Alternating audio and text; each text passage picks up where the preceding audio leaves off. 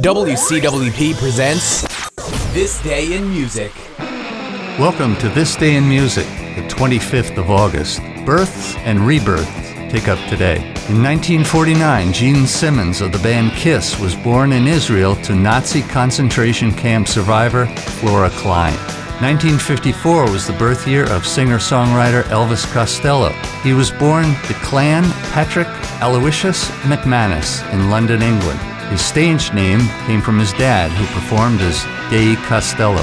Rebirths include Brian Wilson of the Beach Boys.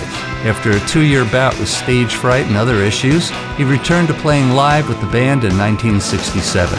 Also in 1973, Butch Trucks, drummer for the Allman Brothers Band, broke both legs in a car accident within sight of the spot where band member Duane Allman died in a crash two years earlier. And that's it for this day in music.